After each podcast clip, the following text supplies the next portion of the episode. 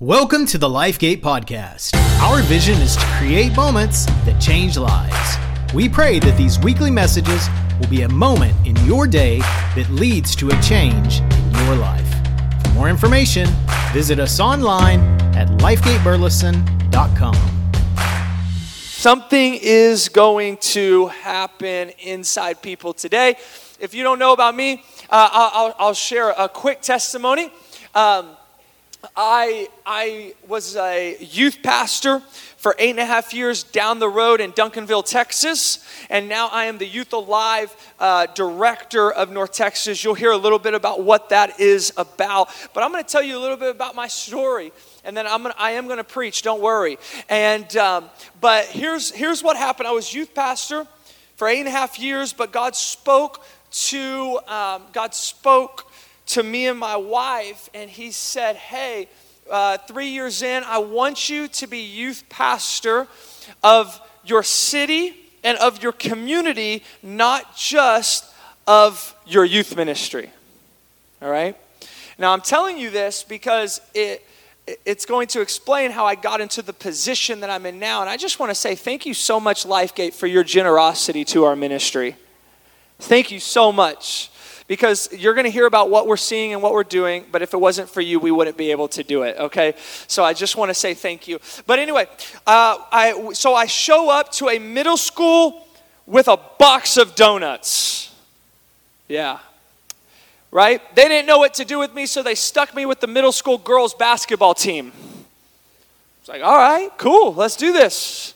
So I show up with donuts and we began to do Bible studies, and I began to talk to him about Jesus, okay? And I, I, built relationship with the with the coaches, and I built relationship with the players, and uh, many of them started coming to our youth ministry, and many of the girls stayed at our youth ministry from the time they were in the seventh grade to the time they graduated high school.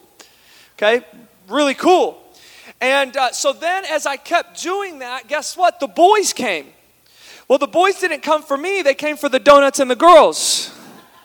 Yeah. It's like, whatever works, right? So I sh- they start coming. We start having these conversations and we start talking about Jesus. And man, God just begins to really open up some doors. Then God opened up doors for us to be in Duncanville High School, which is a very large high school, has 5,000 students in it. And um, man, I'm, I'm, giving you the short version of the story.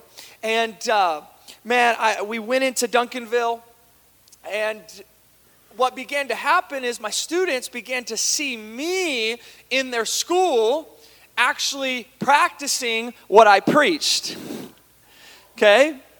And through that, what happened was our students caught a fire, and our students said, you know what? We want to start a Jesus club, okay, a Bible club in our high school. So I was like, awesome, let's do it. We had no idea what we were doing, we didn't know how we were going to do this thing.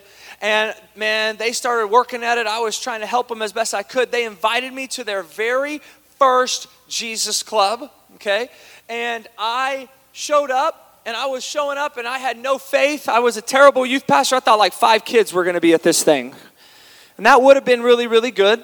But I show up and there's 50 students at this Jesus club. Come on. Come on. I actually think we have a picture of it. It's the one in the cafeteria. You can kind of see that, right? Y'all, I know it's a terrible picture, okay? I snapped it on my phone, all right? Chill. It was like an iPhone 2 or something like that. Uh, but, but look, there's 50, you see it, it's like 50 or 60 students at this Jesus Club, and I was floored. They were not just playing games, they were preaching the Word of God, they were having worship, and they were doing small groups. They were running it better than I ran my youth ministry. and I was taking notes, but it's, and anyway, that was incredible. And I realized something that God desires to use students now, not just later. That God not only desires to use students, but God desires to use His church still, okay? Not just in a church building. Y'all hearing me? And so all that began to happen, and man, we, we got connected with the Duncanville basketball team, the Duncanville football team. So we began to see some crazy stuff happen. We did Gatorades, and then the coach let me speak. And then, anyway, I was on the sideline of a football game. I'm really giving you the, the, the quick version because I see that countdown clock back there, and it's making me nervous. Uh, so, and anyway, so a guy walks up to me and he gives me a prophetic word on the football field and i'm like who is this dude and he says god's going to give you two and you're going to see a revival here in duncanville and me and my wife are like you're crazy but we receive it and we began to pray over that word and pray over that word and pray over that word well, a few months later, two students from our campus ministry that we've been ministering to, guess what? They get radically, radically saved. Their life gets flipped, turned upside down in Jesus' name. And guess what? They go back to their school into their hallways, their classrooms, their teams, their locker rooms, and they start witnessing and evangelizing to their friends. They start leading their friends to Jesus on the football team, in classrooms, in hallways, at lunch tables. And then after they get them saved, and sometimes before they got them saved, they'd invite them to church, right? And then they'd get saved. We saw healings. We saw people laying things down from football teams and from, from just classmates, all of these things. And then in one semester, we saw 38 students make a decision to be baptized in water Come on. And that was in front of teachers, principals, coaches, all of this. What I'm trying to say is, I realized that God was calling us to equip students to do the work of the ministry. Okay? And um, when the Youth Alive position opened, God spoke something to us. God's calling, right? Trying to get somebody's attention. Uh, he spoke something to us. He said, If you could see what happened at Duncanville happen in other cities, in other schools, in other churches and youth ministries, wouldn't that be something that's worth being a part of? And we said, Yes, of course. Right? I think I have a picture of one of those baptisms up here. He almost threw me out of the dunk tank right there. That's craziness. I'll say this though.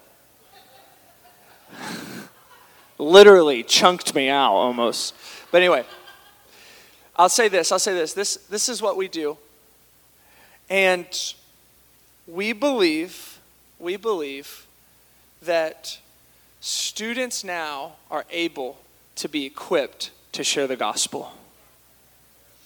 That they are not called just when they're 20 or 30 or 40, but they're called now when they're 15, 16, 17, 18 years old. And what we're seeing now through Youth Alive, just so you know, is we're seeing a generation of students rise up to say, I want to start Jesus clubs.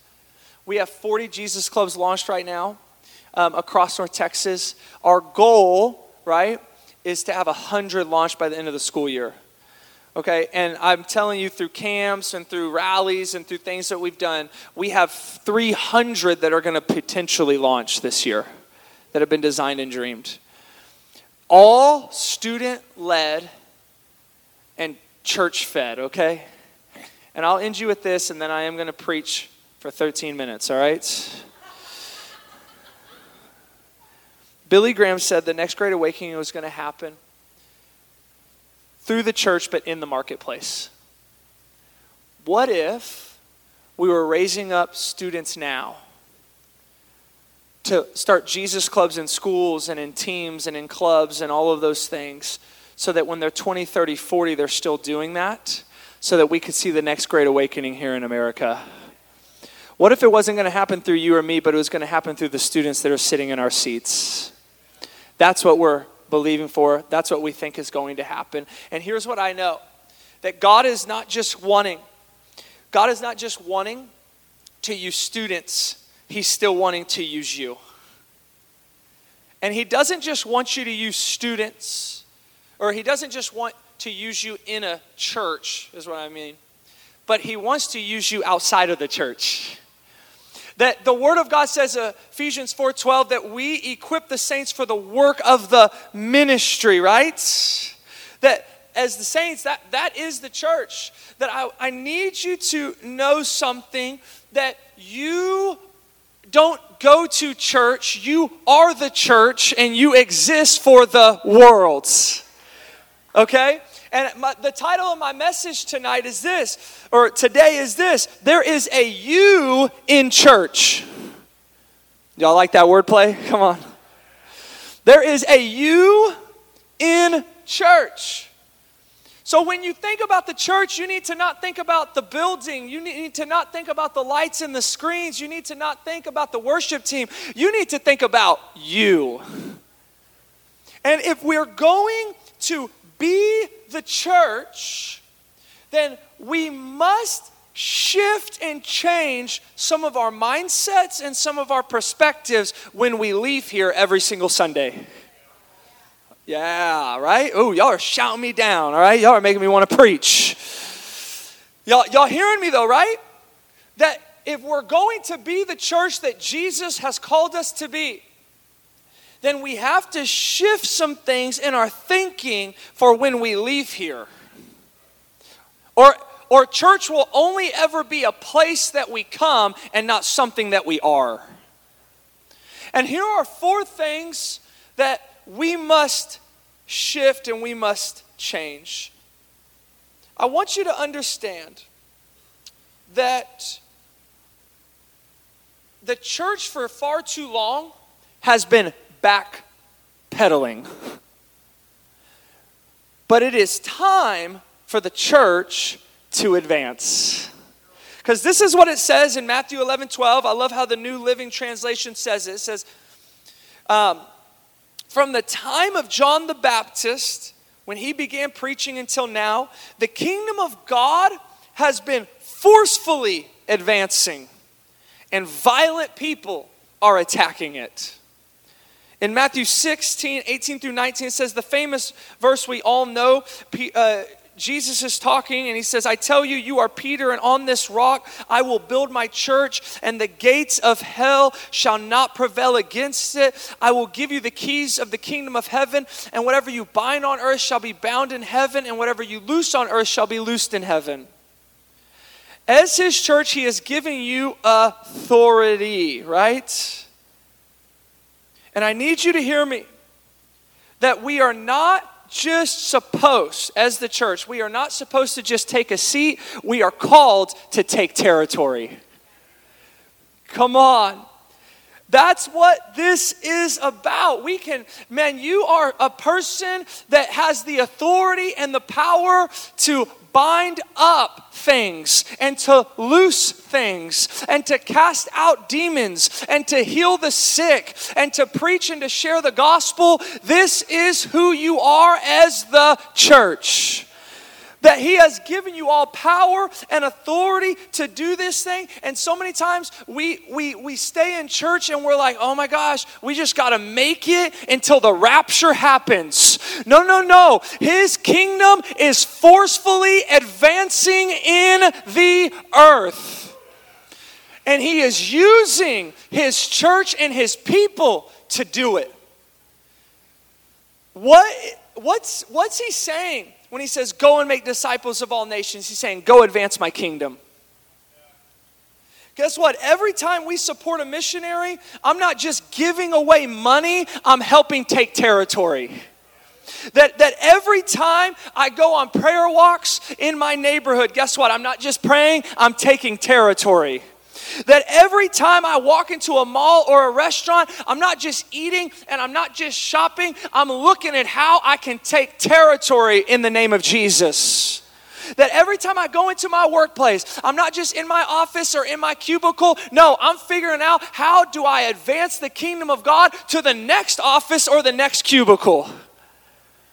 Taking to- territory advances his kingdom. As the church, you are not called to take a seat, you are called to take territory. The second one is this as the this is the second thought. As the church, I don't just come to church, I build the church. I build the church. I don't just mean build stuff at the church. I mean, I am responsible for building the church. 1 Peter 2 5, the disciple Peter writes to us and he tells us who we are. He says, You also, like living stones, are being built into a spiritual house, to a holy priesthood, offering spiritual sacrifices accept- acceptable to God through Christ Jesus. There is one cornerstone, that is Jesus. We are not called to uphold the church, we're just called to build it, right? We're just called to gather things around, uh, people around, so that the house is able to grow. And I said this earlier, but church is not built for us. We are the church, and we are built for the world. Listen, I know church can be annoying sometimes, right? Like, we don't have it all together. Church is not perfect, and I've been into a lot of churches, no church is. Y'all need to hear me. It ain't perfect. No senior pastor is perfect. No staff is perfect. No worship team is perfect. No camera angle is perfect. No light. It, it's just not perfect. We are messed up. We're messed up. Whoa. Come on, man. That was, a little too strong. No, okay. Start getting defensive. Hey, hey, hey, hey. But look, look, this is what I'm saying.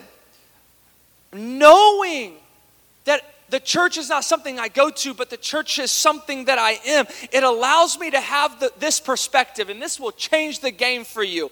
It will allow me to have this perspective. It isn't always perfect or pretty, but guess what? I'm a part of it. I'm a part of this thing. And if I'm a part of it, I might as well build it instead of tear it down.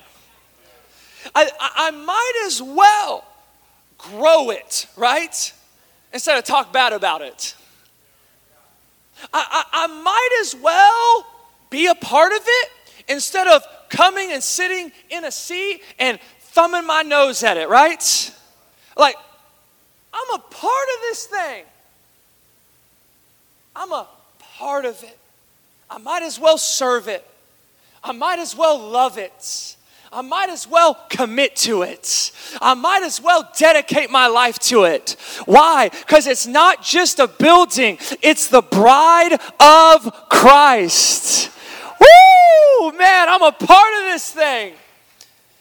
Guess what? I'll build by giving, I'll build through my time, I'll build through serving it. I'll build by laying my life down. I'll build by witnessing to people outside of the church. I'll build by inviting people. I'll build by bragging about my church. I'll build by doing what is asked of me, not just by a pastor, but by the scriptures. I'll build this thing because I am a part of it and I'm a part of the bigger picture. Here's my question to you today Are we building his church or are you just attending one? Are you building his church? Are you just showing up? Because as the church, you're called to build it. You're called to build it. Here's a third thought that you have to you have to change in your mind. As the church, as his church, I have heaven's dream, not the American dream. Now, when I say stuff like this, people start getting real quiet because I'm going to start stepping on toes.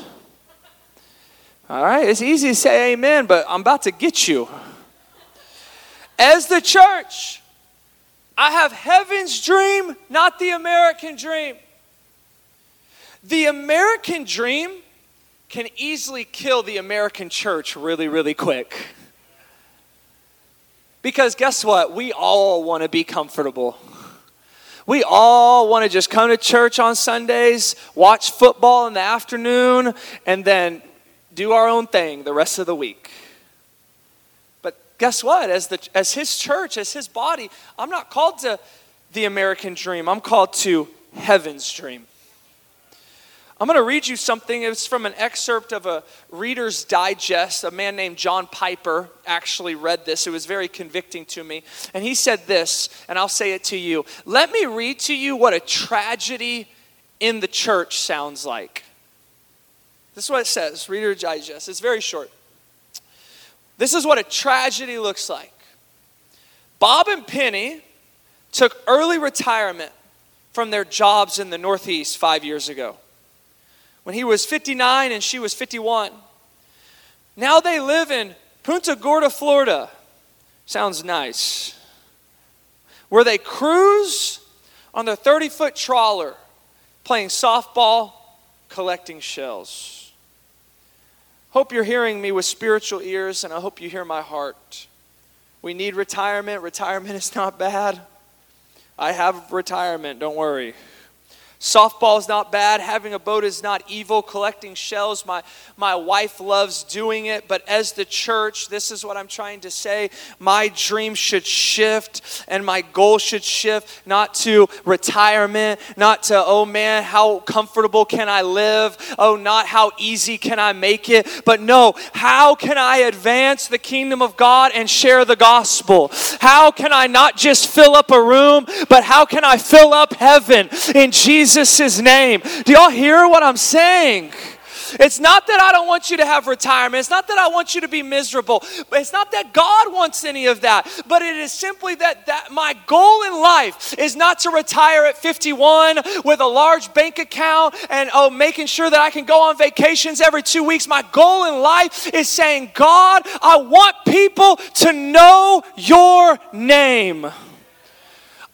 I don't just want people to know the name of my church, I want them to know the name of Jesus. That's my goal. That's what we're called to, not the American dream, but heaven's dream. My, my, my goal and my dream is that not that I would retire early, but that I would see people healed when I pray for them. That, that, that, that I would see people changed by the gospel, that, that I would see cities transformed and schools flipped upside down, that I would see prodigals come back home to the Father, that, that I would see, that I would give so that people can know Him, that I would see unreached people hear the gospel for the first time. Doesn't that sound way better than retirement? For me, it does. For me, it does. It's easy to give up the American dream when you have the Father's heart. Do we have the Father's heart? And here's my final one. As the church, we aren't looking for an answer, we are the answer. We are the answer. Worship team, you can come, or somebody on that Nord, please.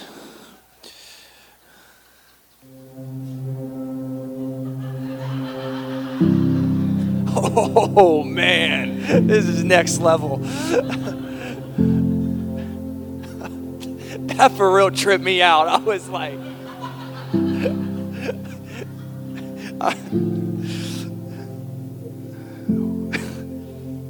I'm still looking over there like there's somebody there. Sorry. Pastor Chad, if you're watching, wow, I love your church. Please let me come back. We're not looking for an answer, we are the answer. And you need to begin to walk, right? This is what it says. The, the Word of God says the testimony of Jesus is the spirit of prophecy. Which means what he's done before, guess what? He's able to do again. And if He's done it in your life, He can do it in somebody else's life. But many times we walk through life and we walk into supermarkets and we walk into restaurants like we don't even believe in the product that we have. And what I need you to understand and what I need you to know is that you're not just looking you're not looking for an answer, you are the answer when you walk into a room. Not within yourself, but because of who is in you but because who has changed your life and what he has done in your life. Can he make dry bones live again? Can he, has, can he make seas split again? Can people survive burning furnaces again? Can multiplication of food happen again? Can the church be bold again? The answer is yes. It might not look like that. It might just look a little different. But here's what I want you to know that God is still saving souls that I don't care what you feel or what you think, God is still saving souls. He is still healing people. He is still providing. He is still making ways where there is no way. That, that he is still giving favor. He is still putting marriages back together. He is still restoring families and he's still giving out hope. And guess what? He's using his church to do it. He wants to use you to do it. I'm telling you guys, what a very important part in the history of the church. Because there's about to be a dividing line of who's all in and who's not. Are we going to just come to church or are we finally going to be the church? And I don't just mean by serving here. That's great. I want you to serve your church. What are you doing out there? Are you being the church out there? Really? Everybody stand to your feet this morning.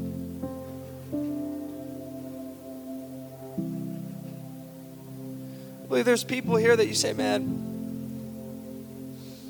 I believe that if we live as the church, it changes how we see the world.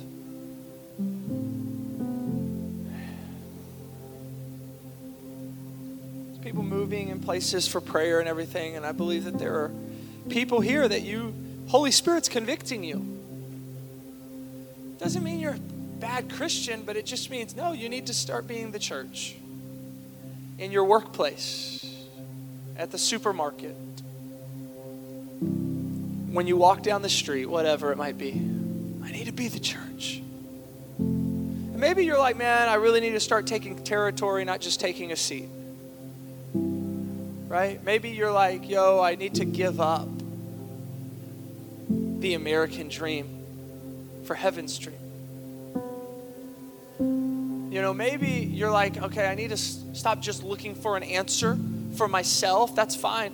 But I need to start being the answer for somebody else. I don't know what it is for you.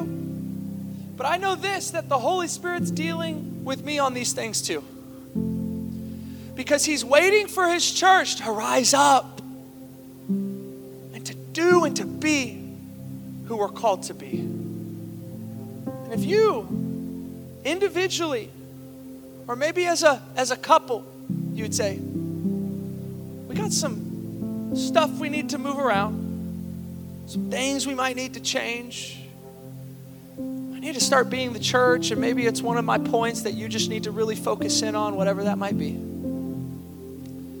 but right now, I'm not going to ask you to bow your heads, close your eyes, because, I mean, should be bold about this. If you say, man, that's me. On the count of three, would you lift up your hand and be honest and Because I think it's going to change your life.